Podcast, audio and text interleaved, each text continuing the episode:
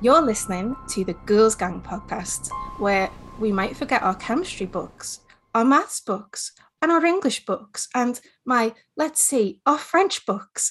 But one thing we never forget is our horror books. It's September, and as autumn approaches, we are getting bookish, talking all things horror literature. And this is a very special episode of Ghouls Gang, because this time I am not going to be joined by just one guest, but we are spoiling you with two. The format is also going to be slightly different, as rather than having a one-on-one conversation about a film, I'm going to be interviewing two amazing people in the horror community whose passion and work is focused mainly around books. So with that being said, I am thrilled to introduce my first guest, who is the book reviewer for the fabulous Hear Us Scream and has been featured in the Outsider Zine, and as well as writing all about gaming. She's also one of the sunniest and most lovely people I have come across in the community. She's interviewed me before, but now it's my turn to ask the questions. Welcome, Nina. Thank you so much. How the tables have turned. Oh, I get to seek revenge. Yes. Thank you so much for having me. I'm so excited. So when I was thinking of who to have on this episode, you were the first person that came to my mind, because you're, as I say, the book reviewer at Hear Us Scream, and uh, we've spoken before, and you've always got such a good energy and amazing insights. So um, before we get into our little chat, do you want to just tell our listeners a little bit about who you are and what you get up to? Of course. Uh, my name is Marina. I'm a Brazilian book reviewer, and so what sometimes makes me very sad is that I want to get all the indie horror books, but mostly I can't, because either they're not available in Brazil or they're like two hundred reais, which is a little much. Uh, I love gaming. Sometimes, as you said, I, I write about that. Uh, I've been dipping my toes in writing about movies. Hopefully sometime soon I'll have out a piece about Fear Street and uh, cool. binary gender roles represented by Dina and Sam's relationship, which I'm super excited about. I love doing anything Hear Us Scream related, uh, invading my friends' podcasts every chance that I get. So I was so excited when you invited me. Yeah, it's an invitation. It's not an invasion. Yes. It's an invitation. Usually it's invasions. I like text them like, yo, can, can I be on the podcast? And um, yes, I think that's it. Being a little weirdo on the internet. Oh, we love it. We love all weirdos are welcome at Ghouls Gang.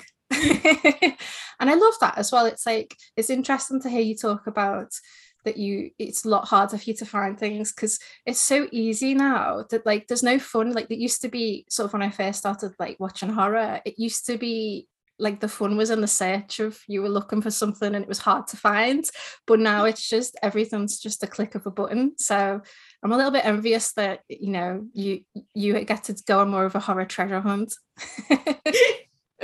I mean, in, in Brazil, sometimes it's still a treasure hunt, because like it's not available on like streaming platforms in Brazil. We still don't have Shudder, which I'm Whoa. very upset about. Oh no. Hashtag bring Shudder to Brazil.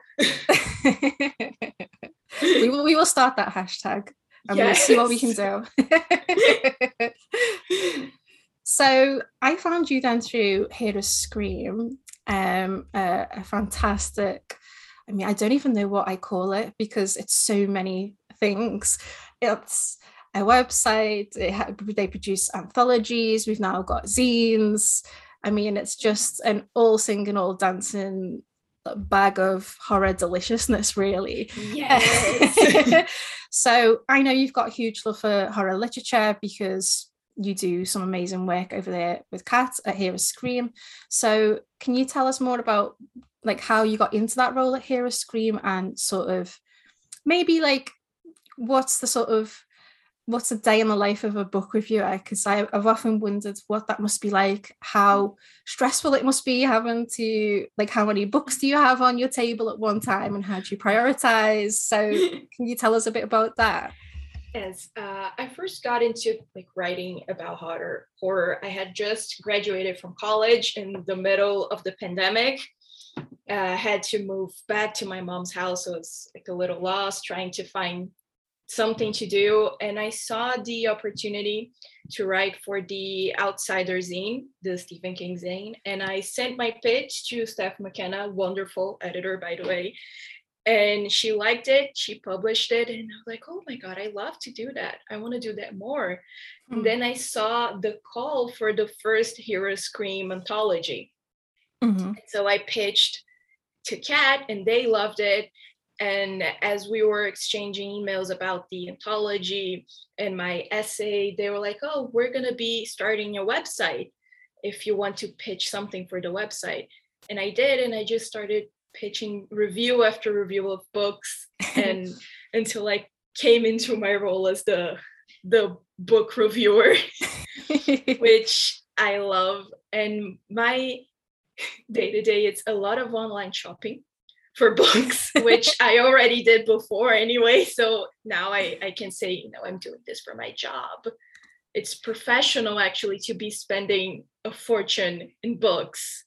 Of course, it's, it's, for it's, a it's part of the job. Yeah, exactly.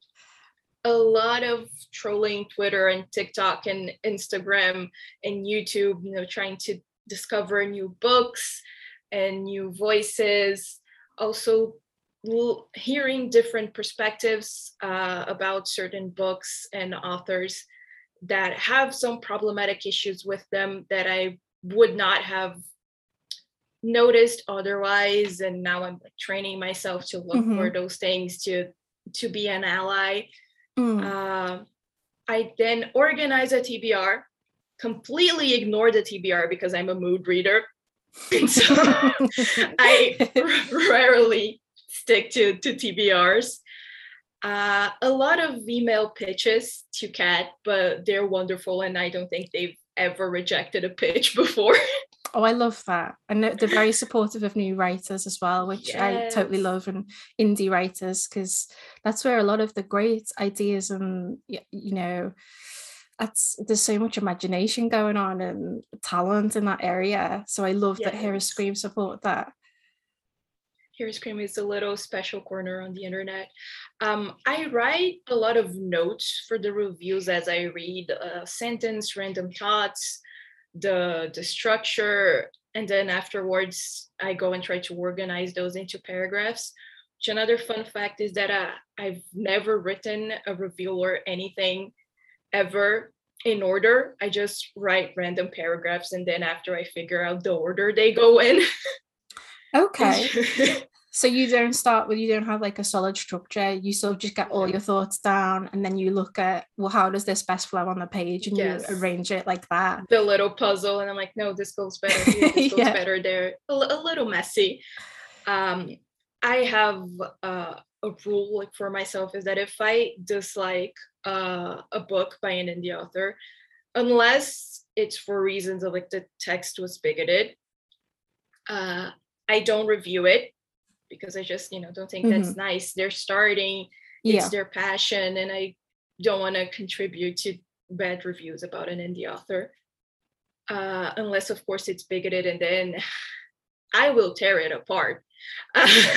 Watch out. Yes. Uh, usually before I write my own review, or, you know, before I publish at least, I like to read as many other reviews, especially negatives of reviews about it, if I can, again, to see if there was any problematic elements in the book that I missed. Okay. And then if there were, there were, I reflect. Sometimes I reread a certain passage to see, and usually I'm like, yeah, they're right. This is not okay. And so I add uh, to the review a little disclaimer or my thoughts on it. And this helped me read a little bit more critically about those issues, you know, because after some time you train yourself to identify those elements when you yeah. come across them. Uh, you, and then with Hear Us Scream, I just add the review to our Trello. I wait for the editing from the wonderful Violet and Kat. Mm-hmm. And then it's all good to go, approve the edits, and then the baby is born. You're like a, a, a literature midwife. Yes. It's really interesting to hear your process, because I've done I've done a couple of book reviews for, for Ghouls and a few other sites, and I remember reviewing one book and sending a picture to Zoe of it was just brimming with post-it notes, because it was a book of essays. So it wasn't like one narrative. So it was like, you know, like fifteen different essays. And I was like, how on earth do I capture all this? And I was so yes. nervous that I would miss things or not do justice to something, that it was just bulging with post-it notes. Usually with like essays or short story collections, I start my document and then I have notes for each story or each essay. And then depending on the number of stories that there are, I usually select like three to five favorites, and then I focus on those so I don't have to cover everything. Yeah, that's a really great tip. Or I try and look for, you know, if there's threads or themes that seem to run throughout like multiple essays. Like I, I think that's a good approach as well. But um so think I'm thinking back then of um your journey with books and horror literature specifically, like where do you think, I guess let's start with just if it if it was non-horror, then that's fine as well, but where do you think your love of books sort of stem from, and can you can you remember like formative books that were really important to you in your like journey? uh, I was and I and I am a very privileged person that my mom had the the financial ability to to support this, and ever since, like from a very very young age, she was always very supportive of reading. She used to take me to bookstores all the time. She read to me before bedtime. Uh, she read comic books to me.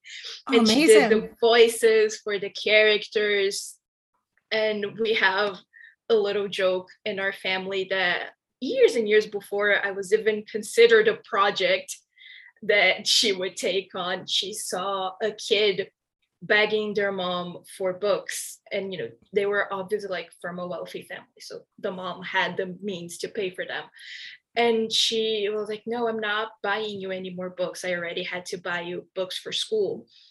And then she turned to whoever she was with and she, oh, if my kid ever asks me for a book and I have the means to pay for it, like I'll never deny them a book, uh, which she played herself, because now I have over a thousand and she's still suffering with that. Uh, yeah, because books are not cheap. Yes. And then uh, she was very determined to like still in me the habit of reading.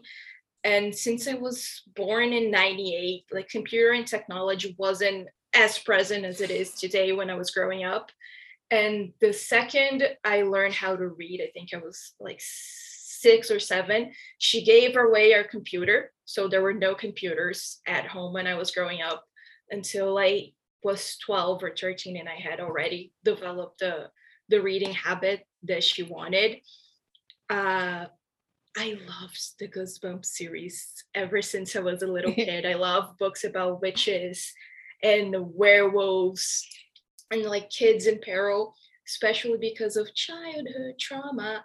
When I was like four Cute or five. Trauma, yeah. Yes, spice. Well, I add a little spice. And so I wanted to read books about kids that were also like struggling and facing scary things, because it was like my way of learning how to fight alongside them, and it made me very happy. So Goosebumps, Uh, Fear Street, uh, a lot of tiny horror books for children that I, I still have most of them. Oh, wow. Uh, when I was thirteen, I read my first Stephen King book. Okay. Which was, yes, was Night Shift, which is a, a short story collection, and till this day, like my favorite book of his. I love it so much. Uh, I've always read a little bit of everything when I was younger. Again, like twelve, thirteen, I got really into romance, which is something I, you know, not, not don't enjoy as much anymore unless it's gay. A lot of Y A books I love, love, love, love Y A, especially mystery thriller Y As. Uh, yeah. Mystery books, thriller books, nonfiction. I love books about books and books about reading, mm-hmm. uh, books on witchcraft and horror as a phenomenon, true crime. Uh, not the hugest fan of science fiction and fantasy. It has to be like really specific things. And recently, a lot of horror because of my wonderful, wonderful job. Yeah, I was going to say, is there anything that you don't like, but the sci-fi fantasy is is yeah, maybe something not, that is not, it's not really your jam? And drama, any any book that I know will one hundred percent be sad. And I'm like, no, I'm a very sensitive baby and I cry very easily and I don't need that in my life. Okay, so we want to keep, we want to keep it upbeat. Yes, unless it's murder. I'm like, oh, fine. Spice. Yeah, my first my first Stephen King book was Gerald's Game. Well, I could not get through that one. I had to put it down. I could not handle it. I was about, I want to say I was about nine or ten. Jesus! I, I know, I know. And um, it was in like a, we were staying in a cottage, like in the countryside, and they would always have just books on the shelves. And I remember like seeing the, the handcuffs on the cover and being like, it was like silver, so it's sort of like shine in the dark. And I'd be like, ooh, wonder what that's about. Um, and then reading it and being like, ooh, this is like, this is really adult. I had, I usually had a lot of those experiences as well, because my mom, she was like, you can read anything you want. I like, I won't censor it, but if you have any questions about anything, like you come to me first. And she was always very open about discussing things. But again, there were some books I wish I had not read at that age, because there, there was a lot of porn in them. Oh, your mom sounds cool though. She is, she is. I love my mom. She still buys me a lot of books to this day, and she's precious. Yeah, it's it's it's so odd hearing you say that, because my I, I specifically remember my dad saying to me, you know, if you ever want a book, I will buy it for you. So it must have been a thing. Um, yeah. And I would try and sort of go, does that, does it count for magazines as well, Dad? And he'd be like, no. Yes, my mom was the same. But she, she loved, I mean, they're not exactly like comic books. They're those little like strips, Garfield style, that we have. Oh, okay, called yeah. uh, Turma da Monica or Monica's Gang, and like the Disney ones, because she loved them when she was growing up. But she is the youngest of four sisters. And like, although her parents could afford like a private school, they didn't have much money for everything else. And so she remembers growing up wanting a lot of things and not being able to have them. And so when she had me, she was always like, as long as you are, quote unquote, a good daughter, like you behave and you have good grades and you're respect and you're like respectful and I can afford it, I will never deny you anything that you want. Which ended up with me being a little spoiled, but it's okay. It's it's manageable.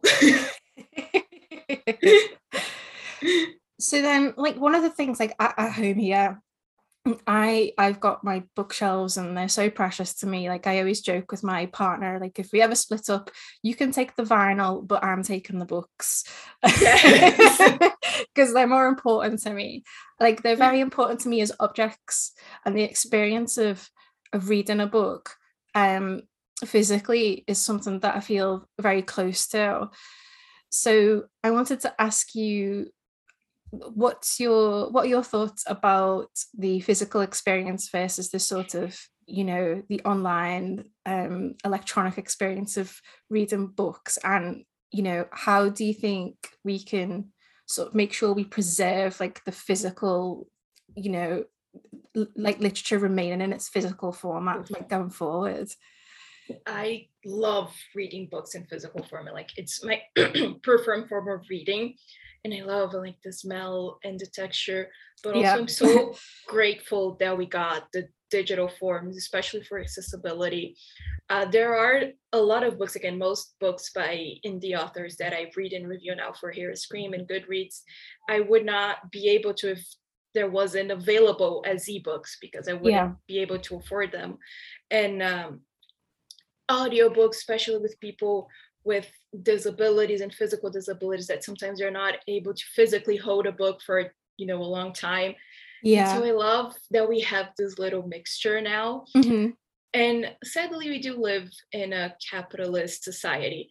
So I think supporting and buying the physical books is a big part of it, advocating for them. But I'm not too worried about them disappearing, because there has been this fear for as long as, as ever.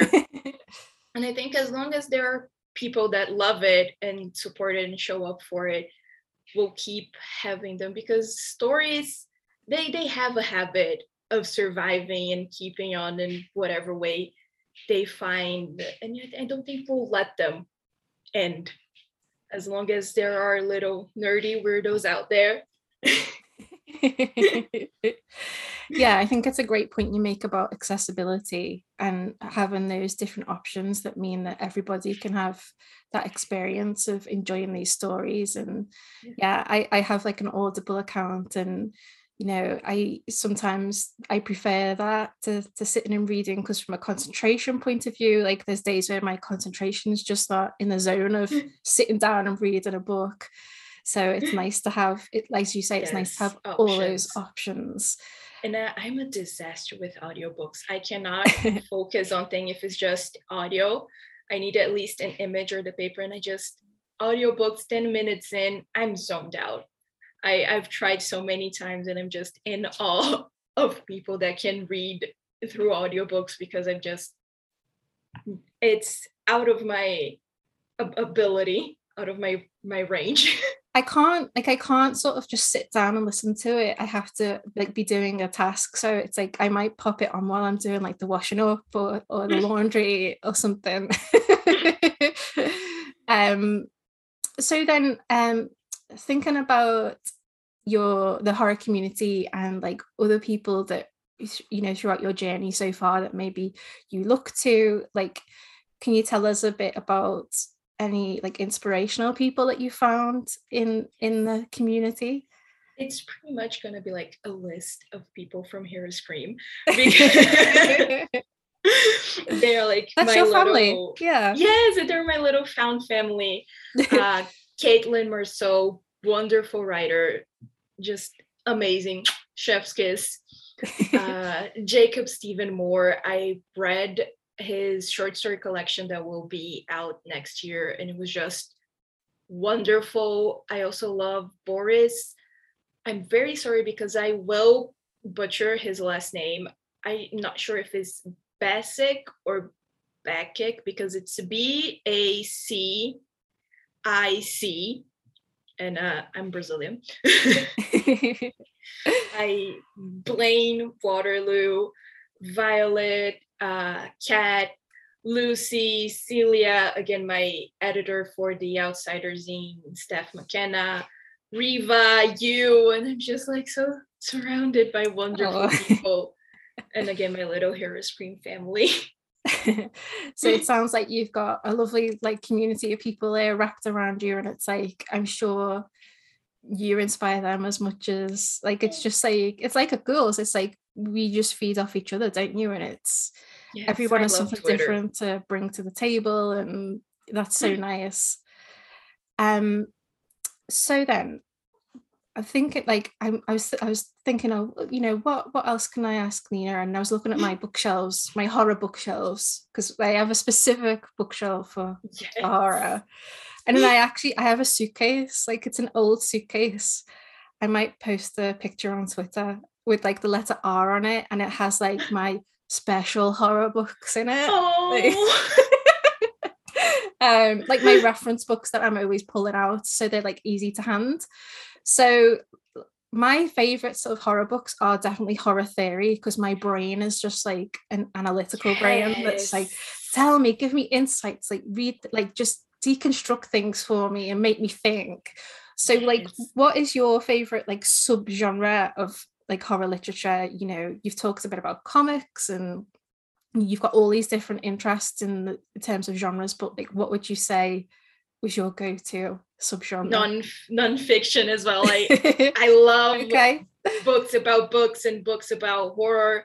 I'm very interested in true crime, and uh, as for like fiction, I am a sucker for haunted houses and demons. Give me all the supernatural stuff. I am here for it. Unless it's anything to do with the sea, like mermaids or sea monsters. I, I hate the sea. Get, get oh, the that's sea very out of my specific. Life. Yes. Again, childhood trauma, because my like my dad loves anything sea related and beach related. And so I learned, I'm like, no, keep it away from me. There's plenty of other things. There's so many haunted houses. Yes. That leave the ocean alone. No. I am terrified of the ocean. Like, no, leave it alone.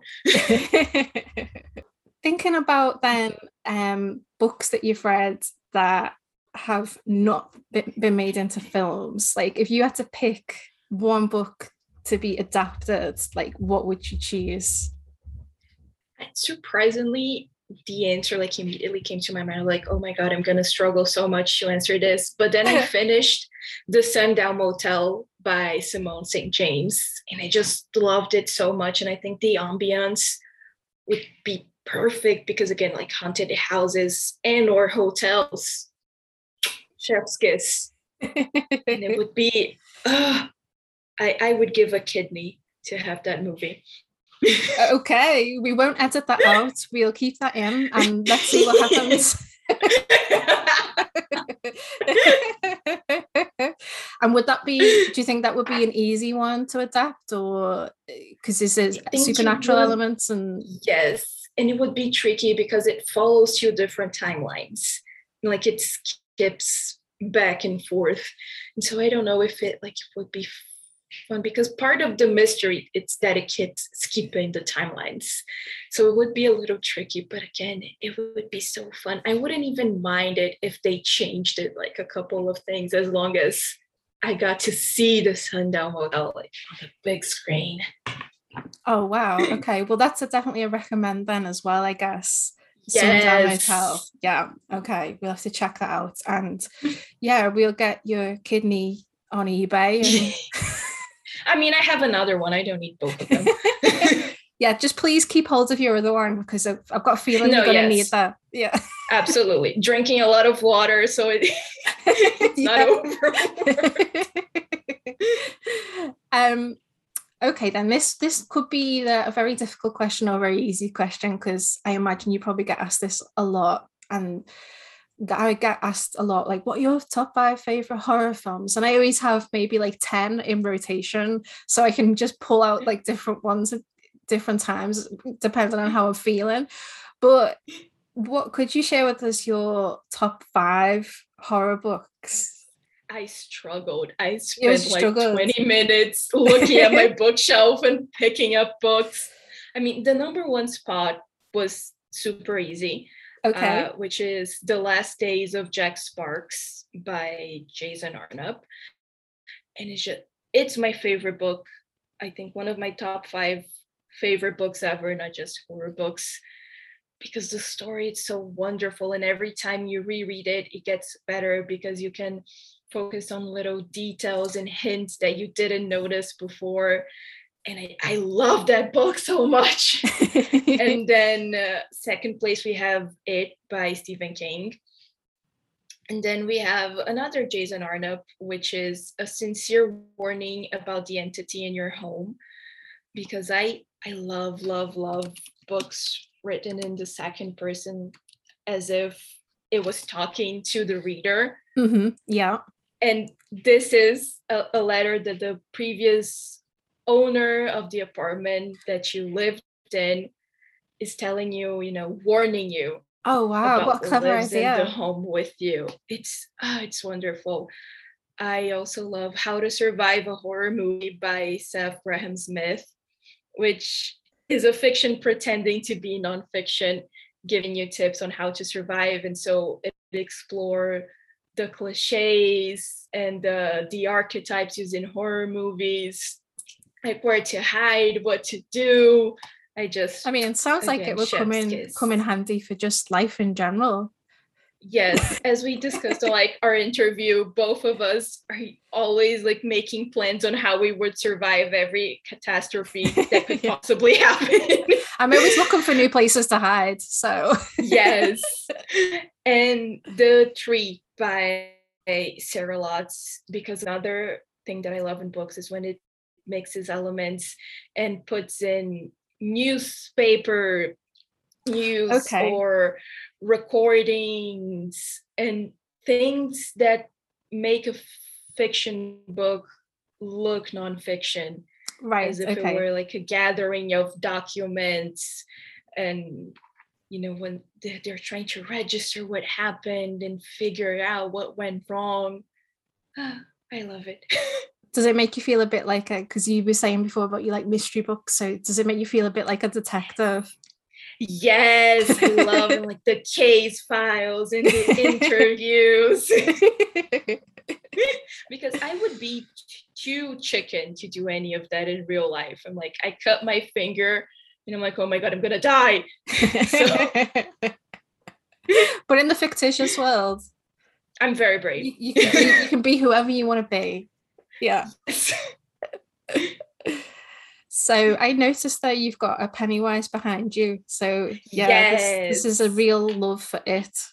Real, Stephen King in general, we have like a little The Shining thing. I have, I think, five Pennywise Funkos here. Okay. I have an It tattoo, which oh, wow. is like the loser lover on my wrist.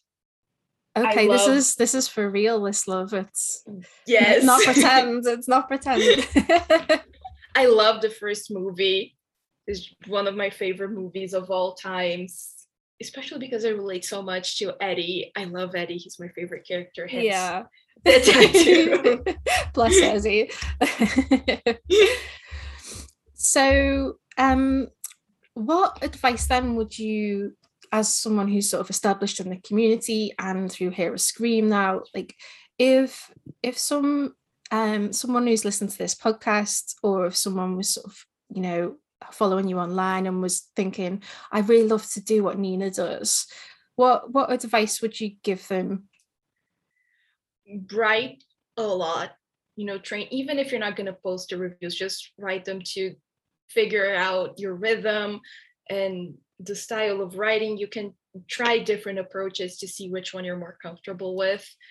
Um, post your reviews on Goodreads, on Storygraph, everywhere you can find, because like every review matters. And why I started reviewing was just because I loved those works so much and I wanted to help the author any way that I could.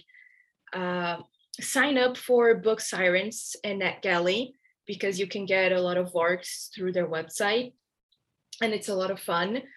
Uh, sometimes you'll have to, to start by taking the books that are available for everyone, just so you can work up your score, especially on NetGalley. And then when your score is a little higher, you can start to pick and choose books that are more to your interest.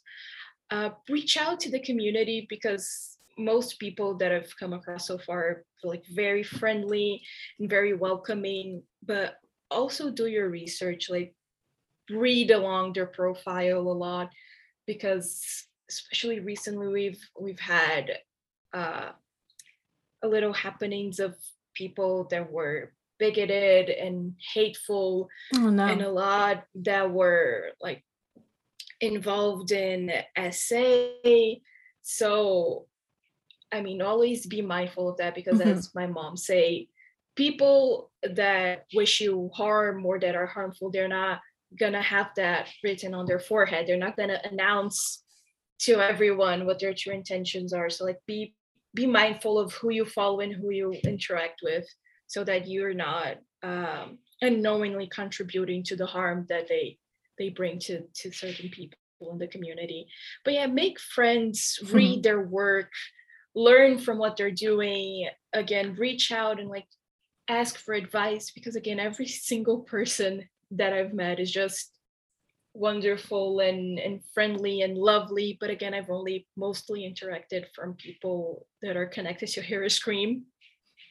So mm-hmm. my experience has been very positive. Uh, ironically, for Twitter, I love Twitter because it brought me all of these wonderful people.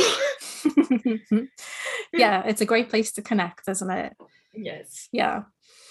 And so I was just, I, I didn't, I didn't uh, plan to ask this question, but I was just thinking then, mm-hmm. in terms of reviews and them always being sort of structured, and obviously there's there's usually a quite a strict word count attached to these um, pieces. Do you find it hard to, um, do you find it difficult or challenging sometimes to sort of put your voice into into the reviews? Is that something you consciously do? Yes. Or I, I'm always a little worried that I might put too much, especially because, you know, in school, they're always like, no, you have to be one hundred percent impartial. But then I learned that with reviews, I just, I love more when it is personal and you yeah. get to know that person's taste and what they like and what they don't. And another one of my biggest struggles is not, is not spoiling mm-hmm. anything when I get too excited, especially because I'm a person that loves spoilers. Uh, usually when I'm liking a book and I've read like the first twenty to thirty pages and I really love it, um, I will skip to the end and read the last five pages. Or when I'm unsure about a book, I go to the bookstore and I read the ending. Okay. I, before I watch any like series, I research online what happens at the end and what happens to the characters. Wow. I'm, I'm a very anxious person. I need to know how it ends before I start. Well, there's still the how, isn't there? Once you know the what, there's still the how. Yeah. And I love, love rereading. I've never understood people are like, oh, what what is a book that you wish you could read for the first time again? And I'm like, none. Rereading is just so much more yeah. fun and rewarding for me. Yeah, absolutely. I totally agree with that, actually. Yeah. And normally when I read like one author, like the work, I have a very bad habit of, say I'll like pick out a Thomas Hardy, like one of the writers that I love, Thomas Hardy. I'll read one and then I'll feel like I've got to go through all of them and I'll just go on like yes. a binge. Yes. As like we were talking about this before, I went on a Princess Diaries reread binge where I read four books in one night. And it's just, it's so good because you get to immerse yourself with that yeah. type of style and that type of characters, and it's just like taking a trip to a wonderful country and then you want to visit all of the cities because everything's oh, just so wonderful. I love that. That's that's so adorable. I'm, I'm not gonna say I'm not reading a book anymore. I'm saying I'm going on a trip, going on a holiday. Yes. Yes, visiting a little creepy city with like creepy children or murders. But, you know, I'll be back. I'm coming back. I'm not staying there. I'm Don't worry. Back. I'll survive. So um, finally, then, could you give us the name of one author or just some one person in the community that you pick out that you think we should all be following or checking out? Again, Caitlin Marceau, wonderful writer, wonderful person. I love her. Uh, Kat. Because every single mm-hmm. project that Kat is involved is just freaking wonderful. Yeah, yeah. And amazing. Uh, Lucy and Blaine and Kat as well have wonderful podcasts, mm-hmm. which again, I've wormed my way into a couple of episodes. um, I love Jason Arnopp's writing and every single thing that he has put out there, I've loved. Stephen Graham Jones, uh, very funny. I love Grady Hendrix, but with like a little few caveats. I hate the, the Final Girl support group. And I absolutely love one of his books that I don't see many people talking about because it's a nonfiction book uh, called Paperbacks from Hell. I have that on my Grady, Audible. Yeah. Yes, I love it. I read it for my thesis in college. And it's one of the, the books that made me take an interest in writing nonfiction about horror was that that book of his. Uh, Nicole Bell, wonderful. Oh my God, what's the name of the book? Jesus Christ, Beyond the Creek, wonderful novella. I loved it so much. And Michael, again, I'm sorry for butchering the last name, Michael Aronofitz. I loved his short story collection, Dancing with Tombstone, one of my favorite collections of all time. And his novel, The Sculptor, which is a, a serial killer novel, it was just wonderful. I loved it so much. And he's a wonderful person. He's lovely. We like exchange some emails. He's he's precious. Amazing. Well, we've got a few things to follow, check out, and, and dig into yes. there. So that's great. Exactly why I wanted you on, because I knew you'd be this fountain of knowledge and connected to all these wonderful people. So that's great. Thank you. Uh, before before we wrap this up then, um, I'm sure everyone's like super keen to hear where they can find and follow you, and tell us about anything that you've got in the works at the moment. Is there anything you can share? Tease, you know? Tease, a little tease. Uh, the the article slash essay that uh, I'm fin- putting the finishing touches on, which I surprised myself with how strongly I felt about binary gender roles, especially in sapphic relationships and like same-sex relationships. And one thing that I discussed is that I think we in media we perpetuate uh, the fact that one person in the relationship has to have masculine traits, quote unquote, and they're mm-hmm. usually the ones that have the most agency in the relationship. And then we have the one that encapsulates, quote unquote, feminine traits, and they're usually a lot more passive.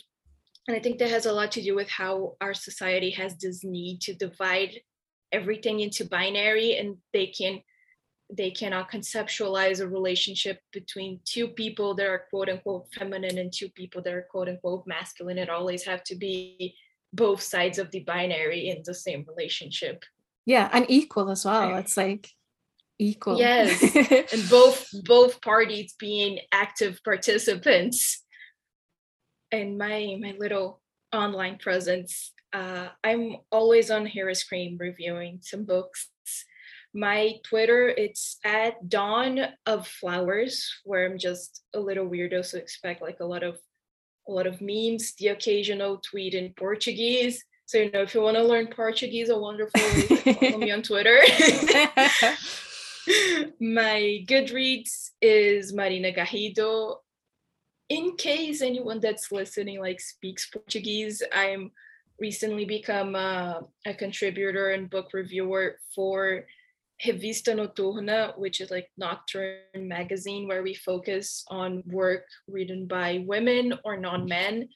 And we take a decolonizer look. So we focus more on writers and filmmakers in Latin America, or, you know, anything other than the U S and uh, the U K, you know, the, the countries that you see talked about all the time. We want to focus on like different cultures, our own cultures, Argentina, uh, Mexico, Brazil, you know, our, our little Latin America. Amazing.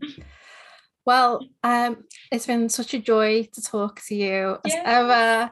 Um, don't forget everyone to check out, you know, socials at Goodreads.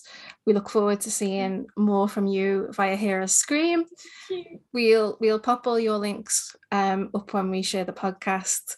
But yeah, thank you so much. It's always a delight to talk to you. And thank you for having me. I always have so much fun when when we talk, especially because our brains work in a very similar fashion. Yeah, the distance might be far, like literally, but the, you know, yes. the, the sort of emotional distance doesn't feel far at all. Thanks so much for joining me, Nina.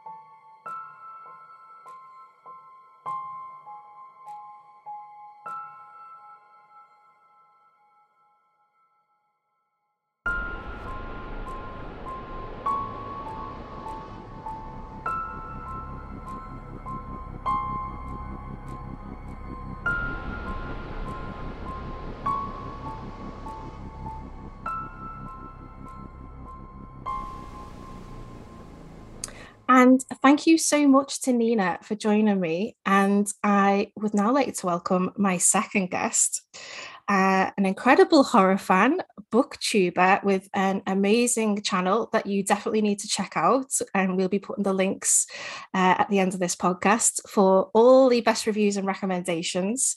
And she's also a writer here at Ghouls Magazine as well. I'd like to welcome Alex Challoner, aka The Bookubus. Hi, Alex. Hello, Rebecca. Thank you so much for inviting me onto the show. Oh, thanks so much for being here. It's uh, what time of day is it where you are? It is a Sunday morning. It's about eleven o'clock right okay. now in Pittsburgh. Sometimes I, I have a habit of getting people out of bed at like sunrise, but no, that's oh, quite no, a reasonable hour. Yeah, I was able to have a leisurely morning and my coffee, so yeah, we're good. Okay, so you, you've got you've got your caffeined up. That's good. Exactly.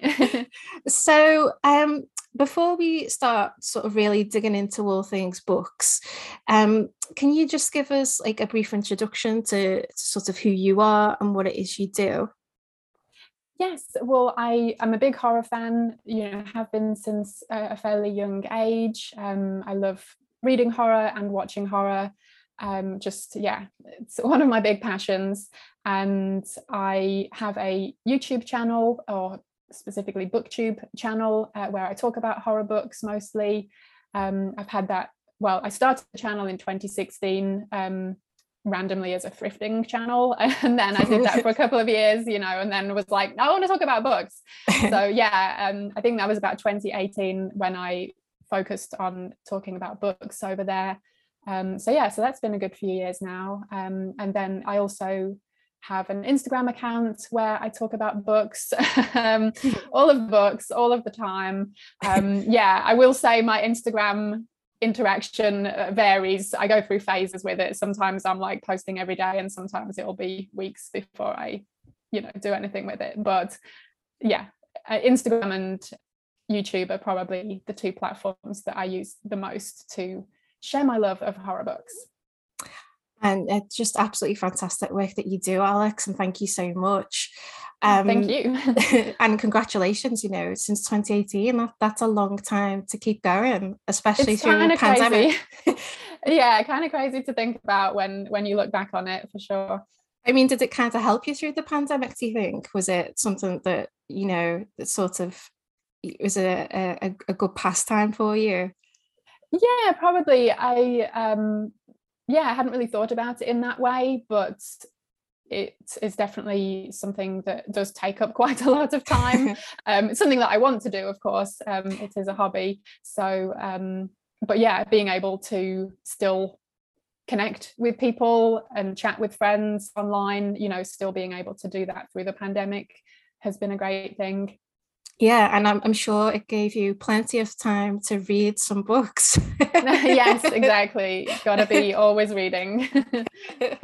And so you said at the top there, you know, you're you're a huge horror fan. Um, before we sort of talk books, what what's your favourite sort of subgenre of horror?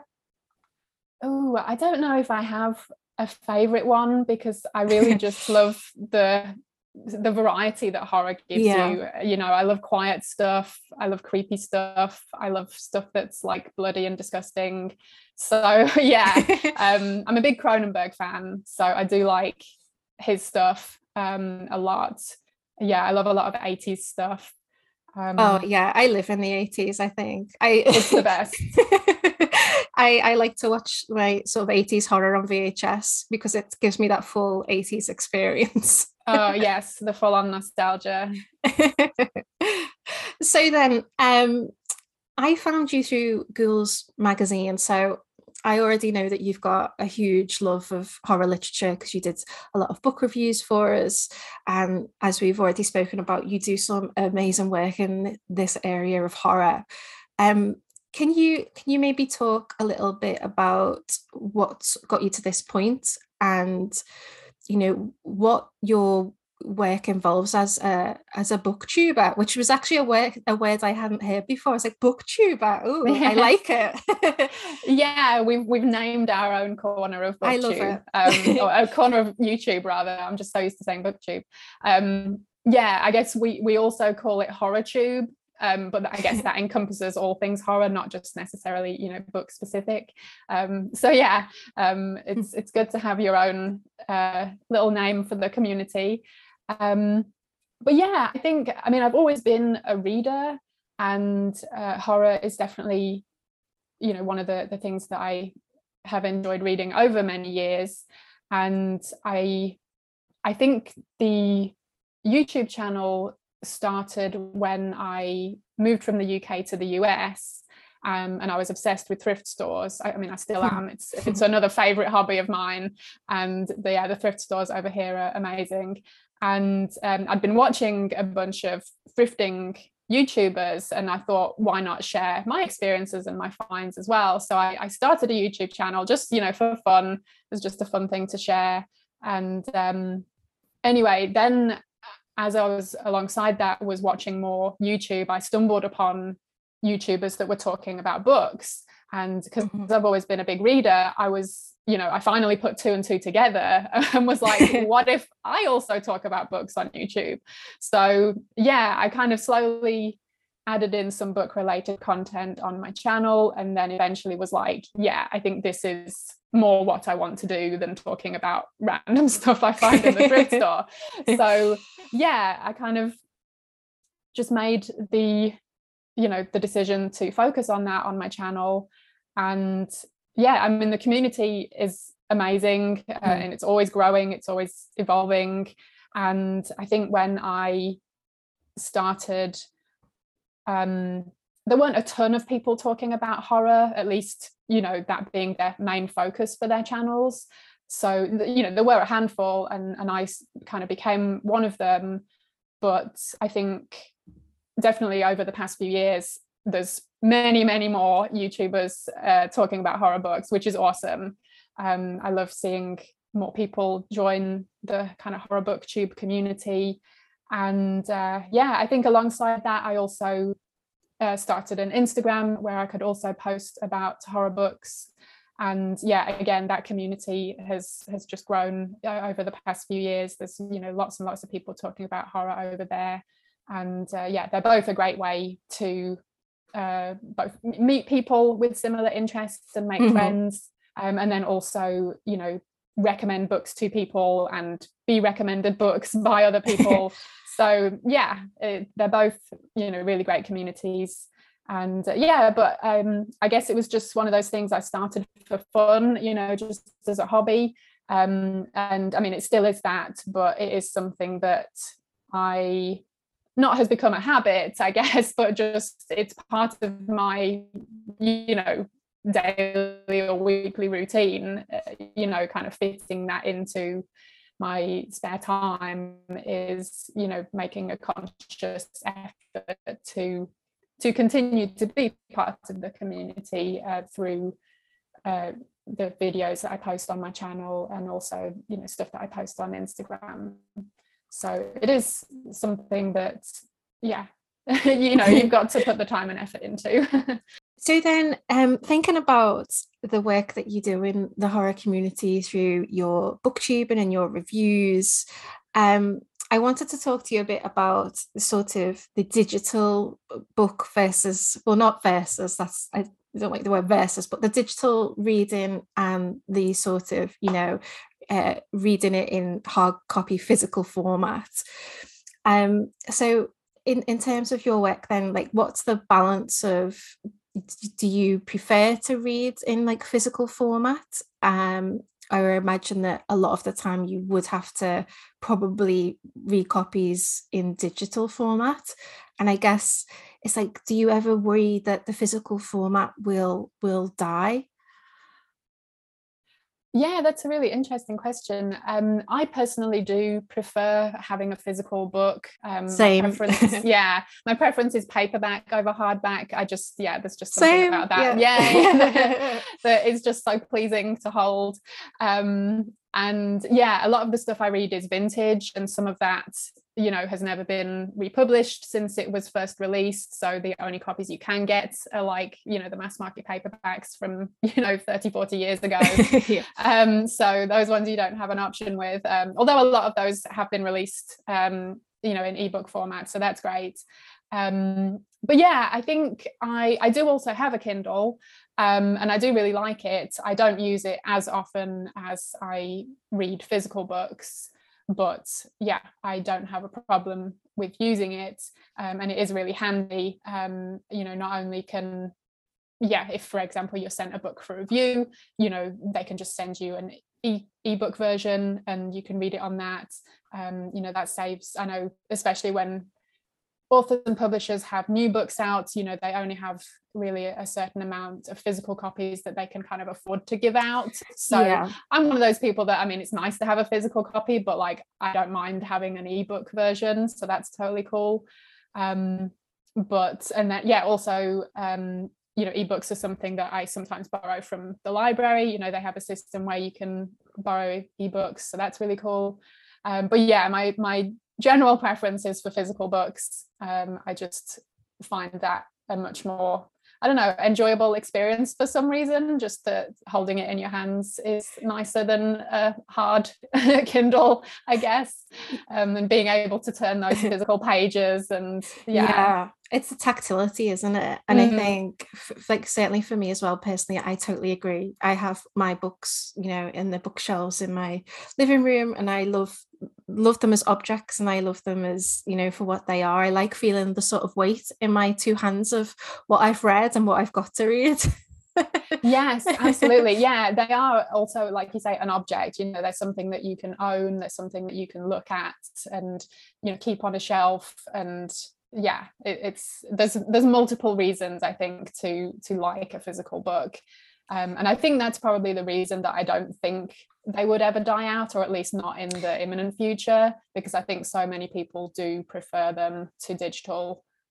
Um, but I think, I mean, maybe that would change. I think, you know, maybe I don't know if kids today deal with much more digital stuff than they do physical media, so mm, maybe that's a trend that will change over time, if because you know I think people like us grew up with the physical media, um and you know V H S and books and all of that stuff, you know, cassette tapes and all the everything. Stuff that's gonna like take up room in your case, like just the yeah. chunkiest of objects.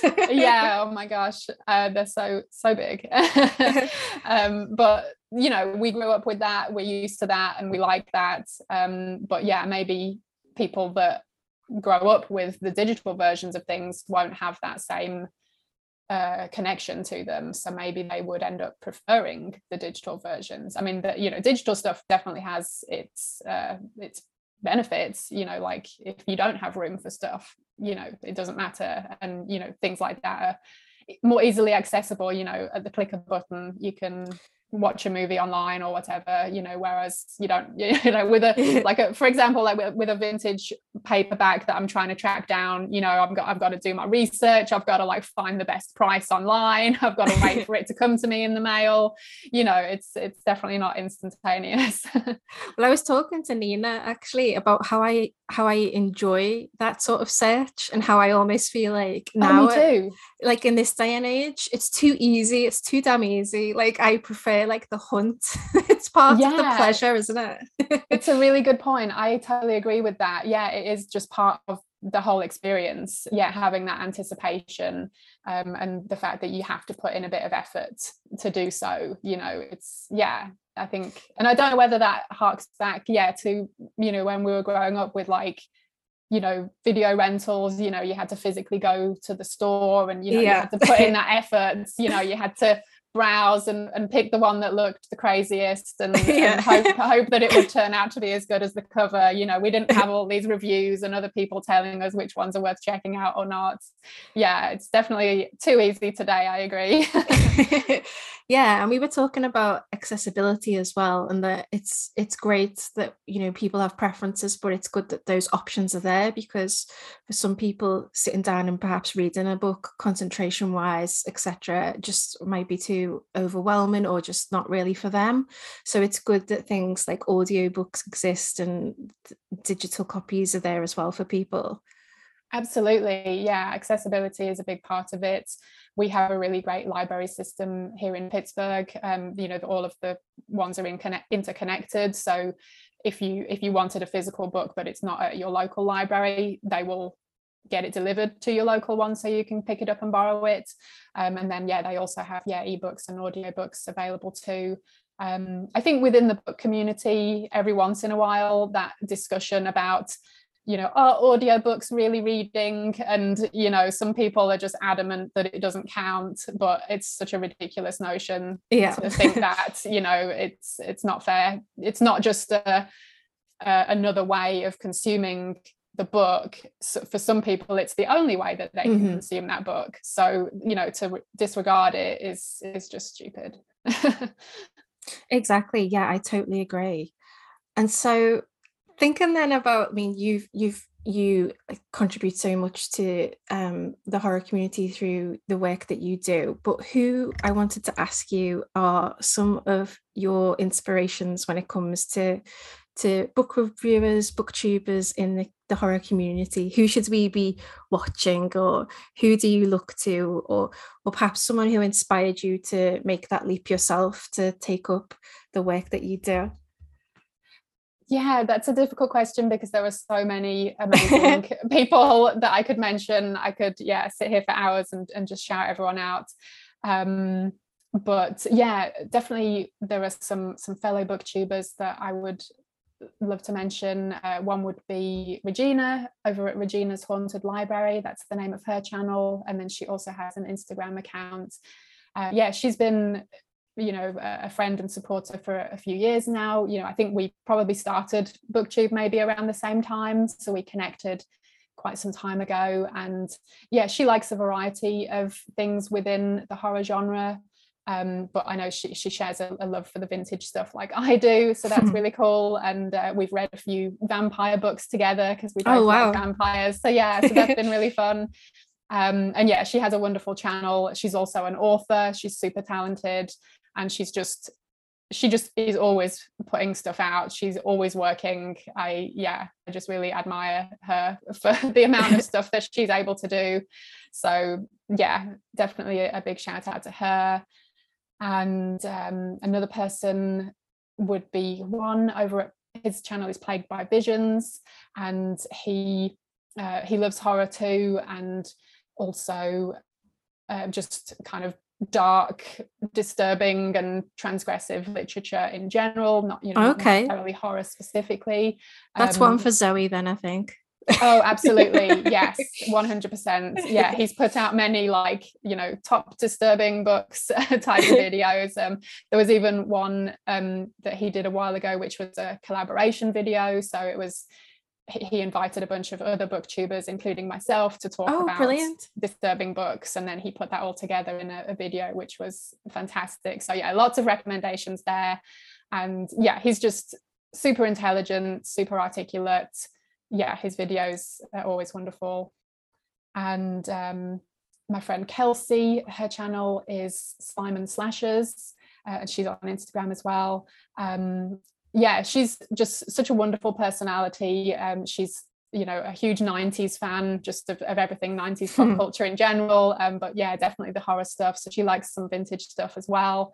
Uh, we definitely share a love for the kind of the Paperbacks from Hell uh, era of, of vintage horror. And yeah, just her personality. She's so enthusiastic and passionate about the genre. She's an absolute joy to watch. Her videos are always super fun.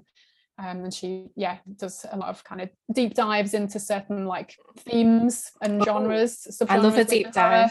So yeah, so they're really cool.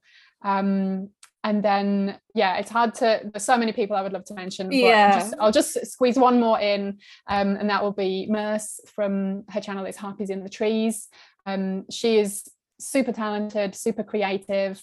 Her videos, yeah, are always wonderful to watch. Um, even her like, just regular videos where she's talking about books. Uh, she just has a great style and atmosphere and presentation to her videos. And then, um, yeah, she also does some like super creative uh, videos as well, where she really puts like a ton of time and effort into like costumes and editing and oh, wow. yeah, just stuff like that. So yeah, they're definitely four of the many uh, amazing booktubers out there that, yeah, you should definitely go check out if you haven't already. Incredible. It's and it's so it's so encouraging and exciting to hear that there's so many people doing their thing out there and everyone bringing something different. Absolutely, yeah, that's one of the great things about the community, is that we, you know, we all share the love of horror, and even though we might like different things within it, you mm. know, it's it's the horror in general that has kind of brought us together. Um, so yeah, there is a lot of variety about exactly what horror, you know, different people are talking about. But yeah, everyone's so friendly and supportive over there. It's it's great. I always say horror people are the nicest people. We're the healthiest because, you know, we we sit and we endure, we read horror. So we've been exposed to so much. I, I agree. Absolutely. So um, for me then, like my favorite, like the, my bookshelves are mostly taken up by horror theory, because that's my, I mean, that's my jam. I just love analyzing things. I love hearing other people or reading other people analyze um horror films. So I wanted to ask you, is there like a subgenre of horror that you enjoy reading the most? You've sort of mentioned that you like vampires and vintage horror, so are those the sort of two areas that bring you the most joy? Yeah, I would say so. Um yeah, I think vintage horror, like yeah, seventies, eighties and nineties, it's just an era where, yeah, there was this huge horror boom. So there was so much horror put out there in book form. And I think, yeah, not only, you know, reaching for like the classics that have kind of stood the test of time, you know, mm. like Rosemary's Baby, The Exorcist, that kind of thing. There were just so many hidden gems from that era that, you know, have just kind of been lost through time, um, that, you know, absolutely deserve being remembered and being talked about. So, so yeah, I love I love reading from that era. Um, there's just so much good stuff there. Um, there's also some not so good stuff, but you know, you, you, you gotta you, you gotta, gotta get through that to get to the good stuff, exactly, you know? So it's part of the process. Um and then yeah, vampires, yeah, I think I got into that. I went through like a vampire phase as a teenager, so um yeah, I definitely still still love a good vampire novel. And uh yeah, I like a bit of everything though. I think within horror, I I'm a big fan of quiet horror, like slow burn stuff, um you know, the kind of thing that when other sometimes I'll hear other people talking about those type of books that I've loved, and they'll be like, nothing happened, it was really slow, and I'm like, it was so atmospheric and like full of dread. Yeah, so good. So yeah, I love those kind of quiet slow burn stuff. Um but I also like stuff at the other end of the spectrum where it's yeah, some extreme stuff where it's yeah, very violent and disturbing and disgusting. Um so yeah, I like a bit of everything, and then uh, all the stuff in between. A little smorgasbord of horror. Yes. one hundred percent. And so here's a question that uh, might be might be difficult for you, might be easy, I don't know, you might just have this in your head, but uh what book that has not been adapted into a, a horror film would you like to see adapted for the big screen? I think yeah, it's there were so many actually that I could mention, um, but I think up there would probably be The Cipher by Kathy Koja, because mm-hmm. it's one of my favourite books, and I think it, it would probably be a somewhat difficult one to adapt, but I think, you know, if it was done right, it would be absolutely amazing. It's a very dark story. It originally came out in the nineties, and it's about these two people that find a hole in their apartment building, and when they put things into the hole, they come out transformed, and so they start experimenting with it, and yeah, things get weird. Um, it's it's very like nineties gritty grungy type of of storytelling, and oh, very okay. be- beautiful writing. Um yeah, Kathy Koja is one of my favorite authors. Um but yeah, I think if that were to be made by David Cronenberg, it would oh, be perfect. a match match made in heaven. Yeah. Like holes. Yeah, it's perfect. Yes. So that would be my dream. um, and then another question that again might be difficult, but yeah, and I guess doesn't have to be your top five horror books ever. Because when people say to me, "What's your five five horror films?" I kind of I have like a a collection that I sort of deviate between, but um. just five horror books that you would recommend to us, or five horror books that are sort of that you class as your favourites. What, what would you what would you include in that list? Yeah, it would definitely have to be five of the favorites. Uh, yeah, like you say, I could never narrow it down to just no, it's five, impossible. But um, but yeah, definitely The Cipher that I just mentioned by Kathy Koja, that is definitely a favorite. And um, I think another one would have to be We Have Always Lived in the Castle by Shirley oh, Jackson. Yes, just yeah, absolutely stunning. Oh. Uh, her writing is amazing, and yeah, just the characters and the atmosphere in that story uh, are just top. That notch. lingered, that really mm. lingered for me. I was just thinking about it for weeks afterwards, and I was it's, like, I don't so think good. any other like Shirley Jackson has ever made me feel the same way.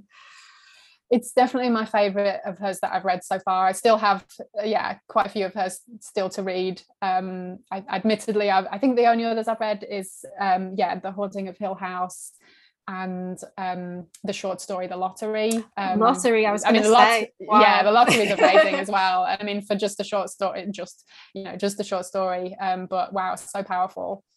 Um, so yeah, she's she's fantastic.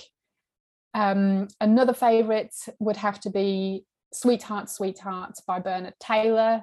Uh, he's a British author, and uh, this one I think came out in the late nineteen seventies.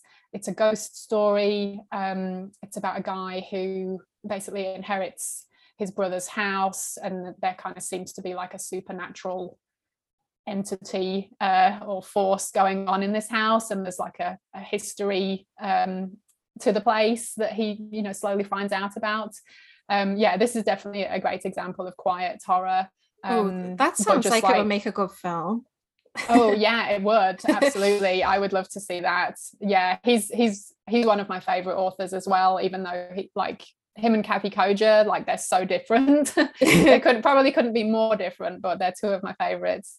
Um, and yeah, it's it's just a, a really wonderful story that is yeah it's that slow burn where it just kind of slowly gets under your skin, and then mm. yeah things get tense towards the end when things start playing out in a certain way. So yeah, I won't say too much about it, but it's it's a fantastic one that I highly recommend.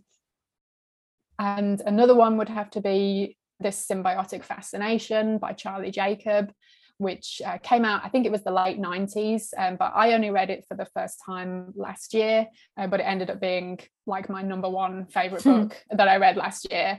So I've been raving about it ever since. So yeah, this will not be news to anyone that's watched my videos, but it's still worth mentioning. Um, yeah, this one is more of that like kind of nineties gritty style, um, but with like really beautiful prose, uh, very poetic.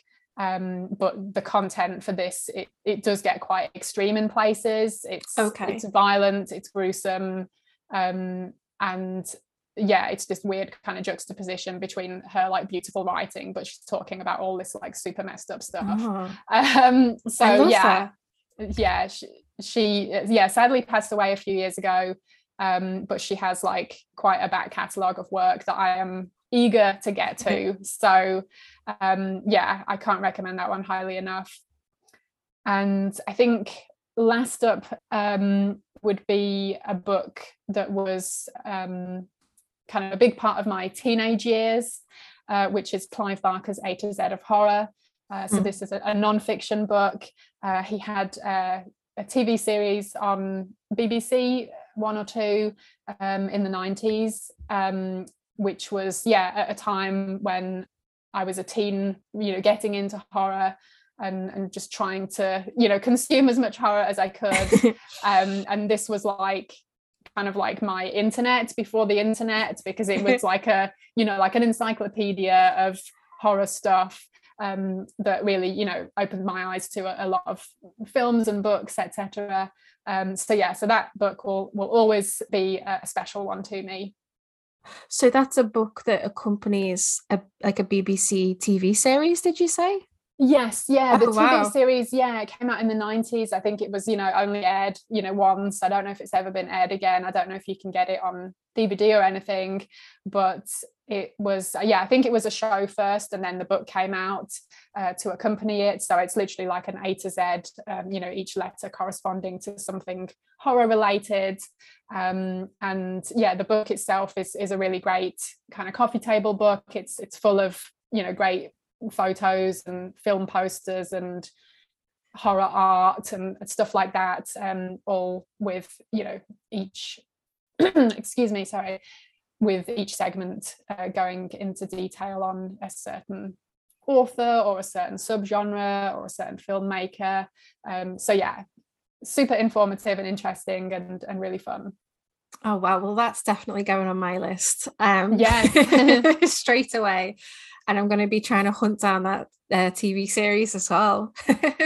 Yes, I will say um, a friend of mine, I think it was probably a bootleg copy. Um, I, I, don't know, I don't know where he got it from, but I borrowed it from him a couple of years ago and watched it. And oh my God, the nostalgia yeah. was just was so good. It was, and it's such a good show. I think it really holds up. It's it's super nineties, like in the styling. Um, but yeah, it's really, really good. Fab. Well, we've got lots of great recommends there, so that is superb. um I wanted to ask then, for anyone who might be considering becoming a booktuber or reviewer, or you know, looking to your work and thinking, hmm I'd like to give that a go, I think I've got something to share, something to say, what what bits of advice would you give to someone who is looking to start out uh, reviewing horror books? I think, um, yeah, I think the best piece of advice I could give is to just do it. um, yeah, and I know that's e- yeah. exactly, yeah. I know that's easier said than done, and I know a lot of us, we're introverts, and so putting ourselves mm, out there is yeah. difficult. But it really is, you know, once you get over that hurdle, it, it really does become easier, and people are generally very friendly, very welcoming yeah. in the communities, like both on BookTube and on Instagram. So yeah, just do it, you know, start that account, put something out there, whether it yeah be an Instagram post or a BookTube video, introduce yourself, you know, start connecting with other people mm-hmm. within those communities, you know, follow people, you know, comment on their stuff, um and yeah, just start interacting with people. I mean, you know, be genuine, be yourself, um and uh just yeah start making those friendships, you know. And it, it does take time obviously to to kind of connect with people, but um it is well worth it. um I've met so many amazing people yeah. through through the, these place you know these platforms for horror, um so I think yeah just yeah getting over that hurdle of, of doing it, I know is hard, but I think that's really the best advice I could give.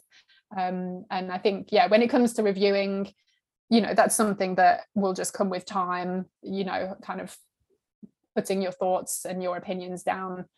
You know, sometimes you can do that in just a couple of sentences and that will be all you want to say on a particular book. Sometimes you'll want to go in depth on a certain book and, and you know, really get into the nitty gritty of it.